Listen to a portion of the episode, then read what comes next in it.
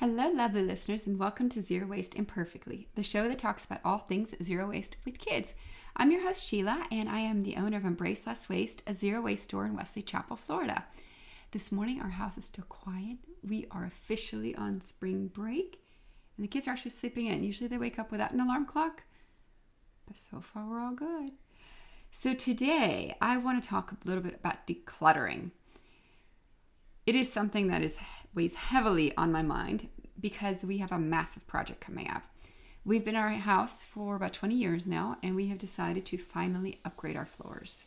We have a patchwork of floor varieties downstairs, and after living here, of course, it's it's time. It's definitely time. We waited and we waited and we waited, and now we're going forward with this. Now, it's very exciting. Waited a long time for it but man, is it overwhelming. We are redoing our entire downstairs, and our downstairs is where we live all day. We pretty much just go upstairs for where our bedrooms are to go to sleep. So we have to, the instructions were this is so funny because they told us, they sent us this cute little email saying, okay, you need to empty your closets to about waist height. You to make sure the floors are all cleaned off. And I don't know if you've ever taken stock of your house. If you walk through every single room and you see what's sitting on the floor, and you open your closets, pantries, whatever it is, and you look and you think waist height.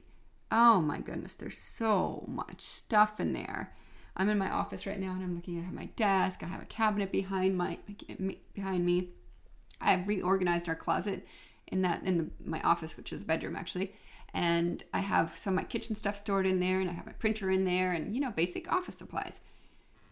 Where is all this stuff supposed to go? It's daunting. So, here's what I have come up with, and I imagine a lot of moms out there, you look at these huge projects and you're thinking, well, I have a regular life to live, but now I have to add this to it. How on earth am I going to tackle this? And I say it's zero waste. This is this goes into our podcast because we are trying to live sustainably. We're trying to reduce our footprint. We're trying to reduce what we have in our lives and what we don't need in our lives. We're trying to dispose of properly. So we're doing all the right things. And I'm trying to keep all this in my mind and figure out how to do, go about this. So, what I have done is I have created a calendar. And I started about six weeks ago. And each week I have a task that needs to be completed. Now, I assure you, this has not gone smoothly at all because I'm looking around the house, it's still a disaster. But I have started on list and I know that I've listed each closet we need to go through and empty. And the plan is that this weekend we tackle a lot of it because I did not want to take everything downstairs. Upstairs too early. You know how it goes. So, tip one make a calendar so that you know exactly how much time you have until you have this big project, whether it's a vacation or doing something in your house whatever it is. If it's a big task, make a calendar. Print it out. I know we don't like printing, but for this, I have to have it in front of me. It's stuck to the refrigerator, so I see it every single day. So mark it off. Then you need to have a list of all the things that need to be done. And you need to fit these items into your calendar somehow so that you are not completely overwhelmed because it's still going to be overwhelming. I mean, if you are like me, you do not like clutter and chaos, and to have your entire downstairs moved is very challenging. So try not to do overwhelm yourself and try to do it in increments and try to figure out where you can neatly put these things so you don't go nuts. And then, okay, start in one room. This is what we are doing today. We are starting in one room. Do not move to the second room until you're completely finished with this. And you probably want to have a list for every little thing that has to happen in this one room because if you're like my husband, he's going to look at it and he's going to say, Too much. I think I need to go to the grocery store. So it's much easier if you break it into bite sized chunks.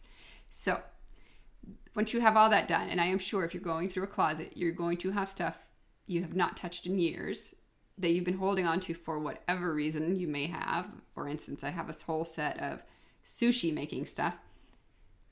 I have made sushi one time in the 10 years we've had this stuff. It's got to go. So then, don't just open the trash can and throw it away. You have to have a plan for that too. So, uh, with all the shows that I listen to and watch and follow, tips are always take the stuff and immediately remove it from your home. Do not relocate it. Do not put it where your children and husband will sort through it and hide it until you find it again, or you do it yourself. Just, you know, you haven't used it, find a home, whether you're upcycling, free cycling, donating. If it's in terrible shape, don't send it to Salvation Army or Goodwill because they're just going to throw it away too. Make sure it's in good, usable shape when you're donating. Yes. And then one of the big things I have learned um, set a timer.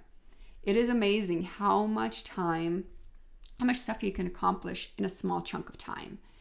It I'm looking at the closet, which is open right now because our cat likes to hide in it because the puppy chases her.